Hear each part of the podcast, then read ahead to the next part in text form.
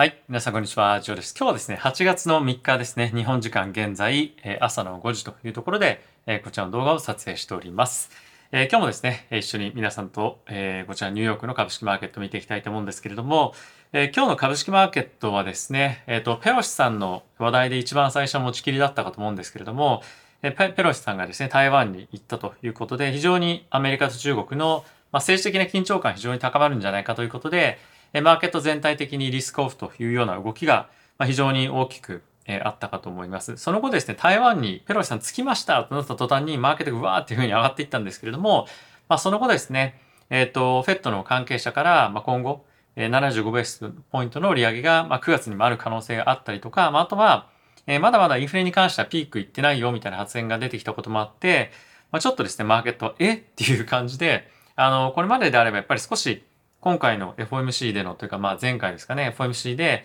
ちょっとこの利上げのピークアウト感みたいなのがあったかと、まあそういう期待があったかと思うんですけれども、まあそういった期待をですね、大きく打ちか打ち砕かれることによって、マーケットは下落の方向へと向かっていったような、え今日一日となっております。で今日はですね、そんなに大きくマーケット動いてはなかったんですけれども、え金利のマーケットはですね、マーケットっていうのはその株式のマーケット動いてなかったんですけれども、まあ、金利のマーケットかなり大きく動いたんですよね。なので、まあそういったところを見てみると、今日はそんなに株式大きく動かなかったので、まあ明日以降ですね、結構そういったところを反映して、動いてくる可能性結構あるんじゃないかなと思うので、まあ、少し警戒をしていった方がいいのかななんていうのは感じてはおります。まあ、しかし、いずれにせよですね、引き続き、マーケットにとって悪いニュースが今後アメリカの経済にとって悪くなる。そしてその後それが物価の下落につながるみたいなところはまだ一定程度あるんじゃないかなと思うので、まあ、少しですね、こういった、まあ、あの、フェット関係者の言葉っていうのを、まあ、見ながら、予想を見ていく必要はあるのかなと思います。で、後ほどもちょっと見ていくんですけれども、まあ、今回やっぱり非常に見ておきたいポイントとして、えー、次の9月のタイミングでの、えー、利上げのパーセンテージですね。今50ベースっていうのが織り込まれていて、年末までは、えー、合計で1%利上げが織り込まれてるんですけれども、それをさらにもっともっと織り込んでくるようであれば、マーケットはちょっとここ最近のゲイン、あのゲインっていうのはまあ上昇ですね、を消し去ってしまう可能性も近々あるかもしれないので、まあ、そのあたりを見ながら、ちょっとマーケットは様子を見ていきたいというような感じかと思います。はい。で、今日はですね、そういったペロシさんの関係のニュースおよび、フェットの関係者のニュースですね、というところを見ておきたいのと、あとですね、結構その、最近あの、投資家関係のニュースが出てくることが大きくて、そういった投資家がどういうふうに今動いているのかっていうのをですね、まあ、解説している、まあ、記事もあるので、まあ、そのあたりを今日一緒に見ていきたいかなと思っております。はい。ではですね、ここから、えー、指数見ていきたいと思うんですけれども、その前に、このチャンネルは FXGT 様にスポンサーになっていただいております。FXGT はですね、一つの口座を開けるだけで、え株式、為替、コモディティ、そして仮想通貨取引ができるプラットフォームとなっております。えボーナスがですね、非常に、ま充実した、え取引所となっておりまして、今現在、入金した金額に対して20%のボーナスがつくイベントもやっていたりとか、まあ、あとはですね、入金に対して、えー、初回ですね、えー、7万円上限で100%入金ボーナスというのをもらえるような今、キャンペーンやっておりますので、えー、ぜひご興味の方は概要欄の方に僕の取引所の使い方説明動画というのも貼ってありますので、えー、ぜひチェックしていただけると嬉しいです。はい。ということで、まずはですね、指数見ていきたいと思うんですけれども、えー、ダウがですね、マイナスの0.94%、S&P がマイナスの0.39%、ナスダックがプラスの0.05%、ラッセル2000がえー、プラスの0.16%となっております。で、金利ですね。まあ、今日これが本当に一番大きく動いたんですけれども、えー、18ベース、えー、米国の10年債は上昇していました。で、それでも引き続きまだ2.75というところではあるので、まあ、今後、これがまだまだ続伸していって3%回復するかどうかっていうのが、まあ、一つの注目ポイントにはなるかなと思っております。であとはですね、引き続き、えー、為替がですね、またちょっと、えー、ドル高の方に動いてきているので、まあ、これがもう一旦トレンドになるかどうかっていうところが、え注目のポイントにはなるかと思います。はい。あとはですね、コモディティの動きなんですけれども、まあ、今日はそんなに、あの、大きく動いていなかったんですが、まあ、引き続き、え、原油が、ま、94ドル近辺ですね。このあたりがちょっと落ち着きいいような、えー、値頃感みたいになってきてますけれども、まあ、今後、アメリカの景気の、ま、上昇だったりとか、後退によってこのあたり大きく動いていくと思いますし、まあ、この原油はですね、非常に強く、え CPI だったりとかに影響を及ぼすような数値となりますので、引き続き注目はしておきたいかなと思っております。はい。で、えー、今日やっぱり見ておきたいのはドルインデックスですね。えー、今日はアメリカの金利が本当に大きく長短期両方上がっていたので、えー、非常に強く、まあ、ドルインデックスがドーンと上がってきていましたと。まあ、あとはですね、えっ、と、ちょっとやっぱりそのドル売りに一服感みたいなところも、まあ、いろんな話を聞いてると出てきたんじゃないかなっていうのがあるので、まあ、ここからちょっと戻っていく可能性も、まあ、一定程度あるのかなというふうに思っております。なので、まあ、ちょっとここ最近、株式ももしかすると買いなんじゃないかっていうようなことを、まあ、言っていたんですけれども、今日のちょっと、あの、FOMC とか FED 関係者の発言を見ていると、まあ、そんなに簡単に甘くはいかないなっていうのが正直、ま感じたところではありました。まあ、あの、一応ちょっと僕はこう最近、えー、取ったポジションに関しては、まあ、一旦もう、え、リグしちゃってもいいかなと正直思ってはいます。はい。で、えー、もう一つですね、見ておきたいポイントとしては、後ほどちょっとドル円は別で、えー、見ていきたいと思うんですけれども、まあ、ここ最近ですね、えっと、ビックスが大きく、え、下落してきてるんですよね。で、えっと、昨日の、昨日、一昨日ぐらいかなのタイミングでは21っていうところまで大きく下がっていて、もう本当にこれは、あの、ここ最近の数値としては、あの、非常に大きく、あの、なんですか、下がってる水準ではあって、やっぱりこの辺りまで下がってくると、え結構マーケットではですね、その、もう、ここからアップサイドなかなか難しいだろうみたいな感じの、まあ、雰囲気は正直あると思います。っていうのは、えー、結構そのビックス大きく下がりすぎたタイミングで、えー、結構やっぱりそういった何かしらのニュースが出てきたりとか、あとはビックスを一つの、まあ、その指標として、まあ、あまりにも下がりすぎてくると、まあ、それ以上やっぱりあの下がる余地がないということで、まあ、一定と、ま、まあ、それだけマーケットが楽観視しているということでもあるので、まあ、そのあたりで利食いを入れる人っていうのも、ここ最近は結構話をしていると、まあ、一定程度いるかなと思いますし、逆に大きくビックスが上がったタイミングで、まあ、例えばその35とか30超えしてきたタイミングで、まあ、結構エントリーで入っていったりという人もいたりするので、このビックスに関しては一つ、エントリーとか、まあ、そういったエグジットを考える上で参考にはなるのかなと正直は思っております。はい。で、えー、まあ、今日は、えっと、なんだろうな、あの、指数とか、まあ、こういったチャートを見ていくっていうよりも結構ニュース重要なので、そのあたり見ていきたいかなと思っております。はい。で、ここからですね、マクロ関係のニュース非常に重要なものが多く出ておりますので、え、見ていきたいかなと思っております。はい。まずはですね、民主党の、えペロシさんいますね。え、この方がさっきも申し上げた通り、今台湾に今回、え行ったわけなんですけれども、ま、これがですね、あの、今、アメリカとしては非常にまあ、困ったなというふうに思っていることで、アメリカというのはバイデンさんですね。バイデン大統領としては非常に困った状況になっていて、えー、バイデン大統領としては今回のペロシさんの、えー、台湾への訪問に関しては、私の意思とも関係ないですと。これはもう彼女が個人的に言ったことですっていうふうに言ってるわけなんですけれども、まあ、そうは言っても中国としては、いやいやいや、そんな同じ、あの、民主党内で、しかもこのトップ2人がそんなこと言ってたらおかしいですよねみたいな話に、当然なるわけですよね。で、え、今回ですね、中国の習近平主席としては、まあ、ある程度何かしらのその、まあ、報復というか、あの、反撃みたいなものは、まあ、すると思うんですよね。で、もし、しないとなるとやっぱり中国としてはあれちょっと習近平さんちょっと最近弱腰なのかなみたいな感じになったりする可能性もあるのでまある程度非常にあのアメリカを困らせるような何かしらの例えばその貿易関係の、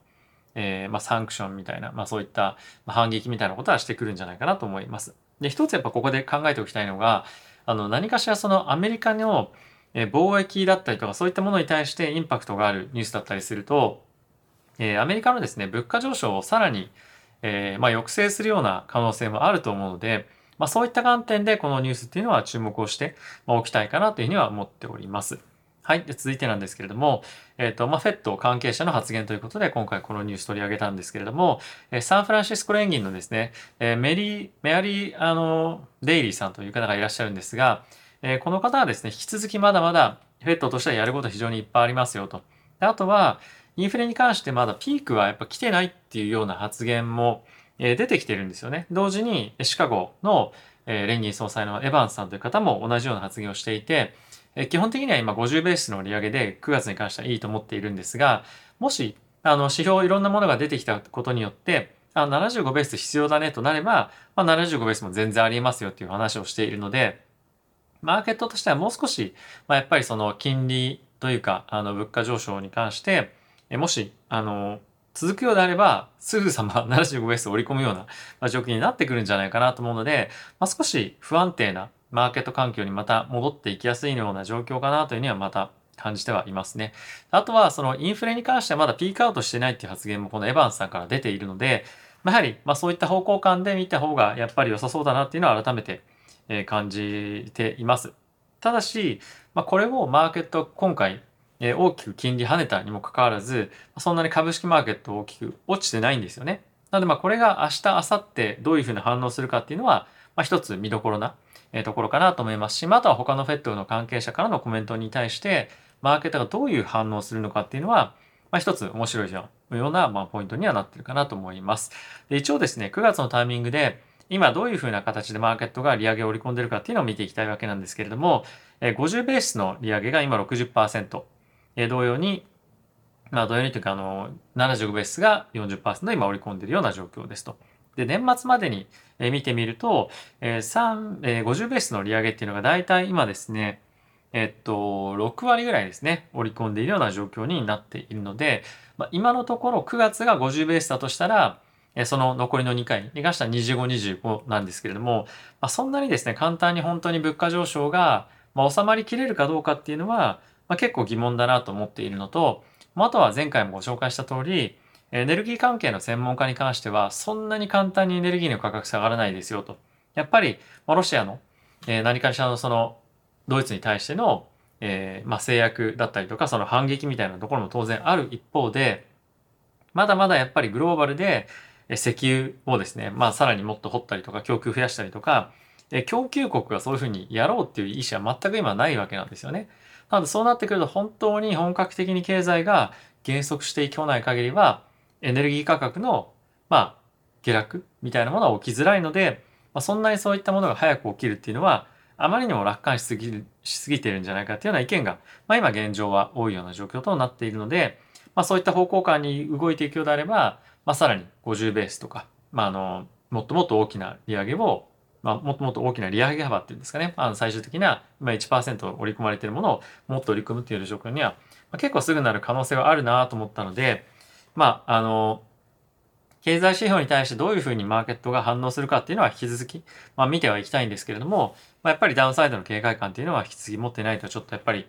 今はまあ難しいかなというのは改めて感じてはおります。はい。で、ウォール・ストリート・ジャーナルに関しては一応、まあ、あの一面にはあのこのペロシさんの記事っていうのが出ているので、まあ、いかにこれがアメリカにとって、まあ、非常に重要なニュースかというか、あのやっぱりその経済的にも政治的にも重要なニュースかっていうのは、まあ、こういったところを見ても分かりますし、まあ、これが今後のえ中間選挙への大きな影響にもつながってくる可能性もあるので、ま、このあたりは引き続きま何かしらのアクションを中国が起こしてくるかっていうのは注目をされるポイントにはなってくるんじゃないかなと思っております。はい。で、次なんですけれども、えっと、JP モルガンのストラテジストで、非常にマーケットでも人気があって有名な方が一人いらっしゃるわけなんですけれども、まあ、その方がですね、もう株式マーケットリバウンドしますよというふうにまた言っています。で、この背景としては、あまりにもマーケットで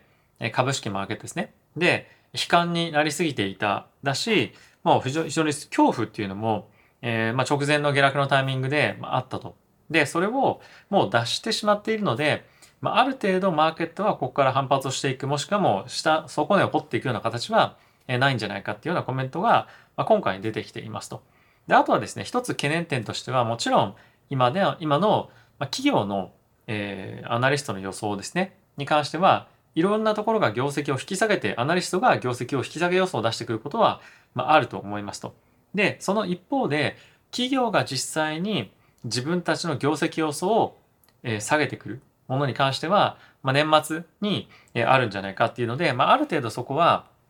えー、そういった懸念点はありながらも、まあ、そこも織り込み済みなんじゃないかってことを、まあ、言っていますと。なので、まあ、この方が言ってるものが正しいかどうかっていうものを、まあ、考えていく中で2点やっぱりあって、まあ、今のマーケットが織り込んでいるマークロの環境が、まあ、さらに悪化するかどうかっていうところが、まあ、一つですよね。であとは、えー、企業の業績として予想以上に下がった場合に関してはマーケットは悪く捉える可能性は、まあ、ある。でその中でもやっぱり気にしておきたいのはマーケットがどのタイミングで、えー、物価上昇が落ち着いてくるかどうかっていうのを見るってことですよね。来年の早いタイミングもしくは今年の後半のタイミングでもうある程度インフレがピークアウトして、来年の初旬というか、まあ、早いタイミングで、えー、利下げの方向に向かっていくようであれば、まあ、悪いニュースが出たとしても、業績が悪かったとしても、マーケットは上がっていくんじゃないかと思いますし、まあ、思った以上に物価上昇が長く続くね、もしかすると、あとは、まあ、下落幅がそんなに物価落ち着いてこないね、下がっても落ち着いてこないねっていうふうになったりすると、マーケットは、まあ、もう少し、あの、鈍い動きというかそんなに上昇もしっかりしてこないんじゃないかなと思うので、まあ、その結局は物価上昇の方向感っていうのを占っていくのが、まあ、占って見ていくのが非常に重要にはなってくるかと思います。はい、次なんですけれども、え今ですね、ドル円がものすごく大きく動いてますよね。えさっきちょっとチャートは見なかったんですけれども、え一瞬ですね、131円ちょっと割れたぐらいのところまで、え下がっていました。で、これは、えっ、ー、と、非常にここ最近の動きからすると、まあ、驚きを持って捉えられたような動き、あの、まあ、大幅下落だったと思うんですけれども、えー、これがですね、もうここから下がらないんじゃないかっていうふうに今、この記事では言われてますと。で、何をベースに言ってるかっていうと、えー、これまでですね、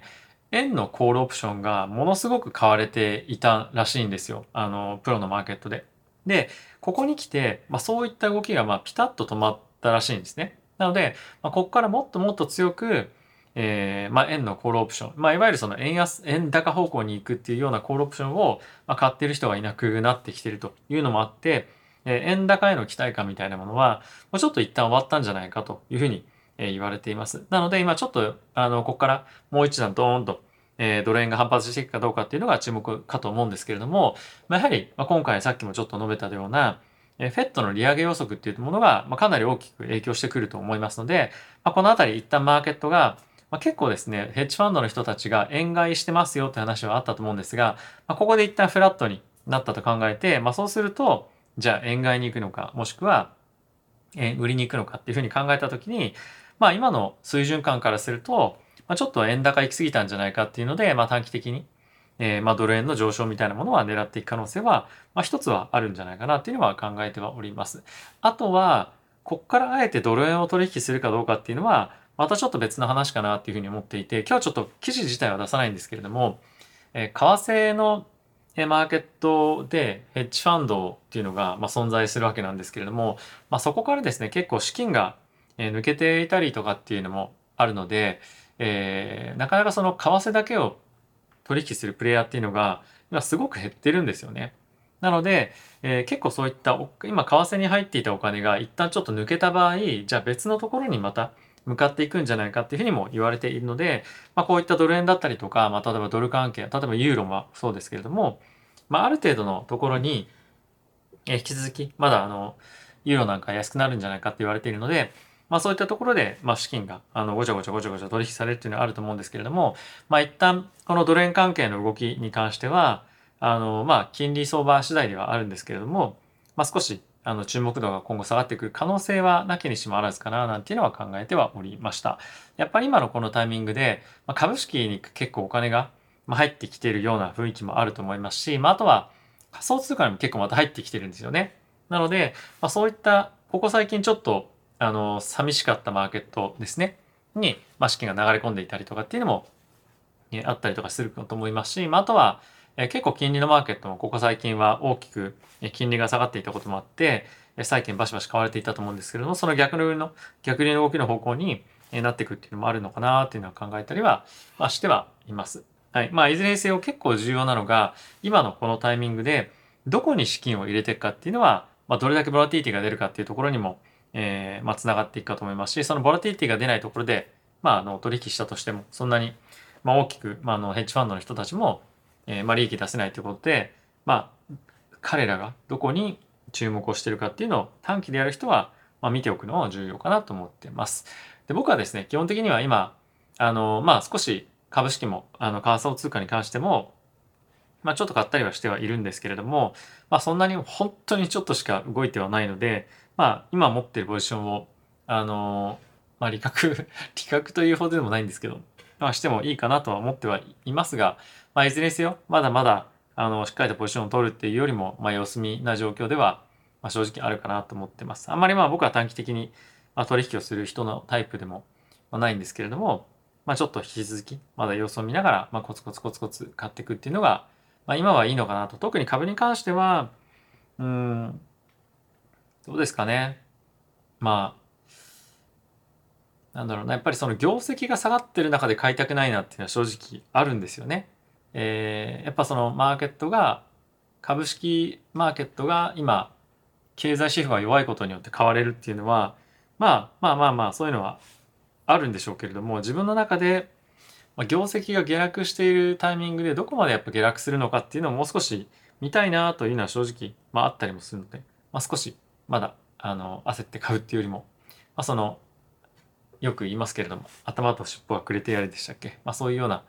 感じでしっかりと底入れ感っていうのを感じてからやっぱり入っていった方がまあいいなと改めて感じていたこの1週間ぐらいですかね。はい。失礼いたしました。はい。ということで皆さん今日も動画ご視聴ありがとうございました。また次回の動画でお会いしましょう。さよなら。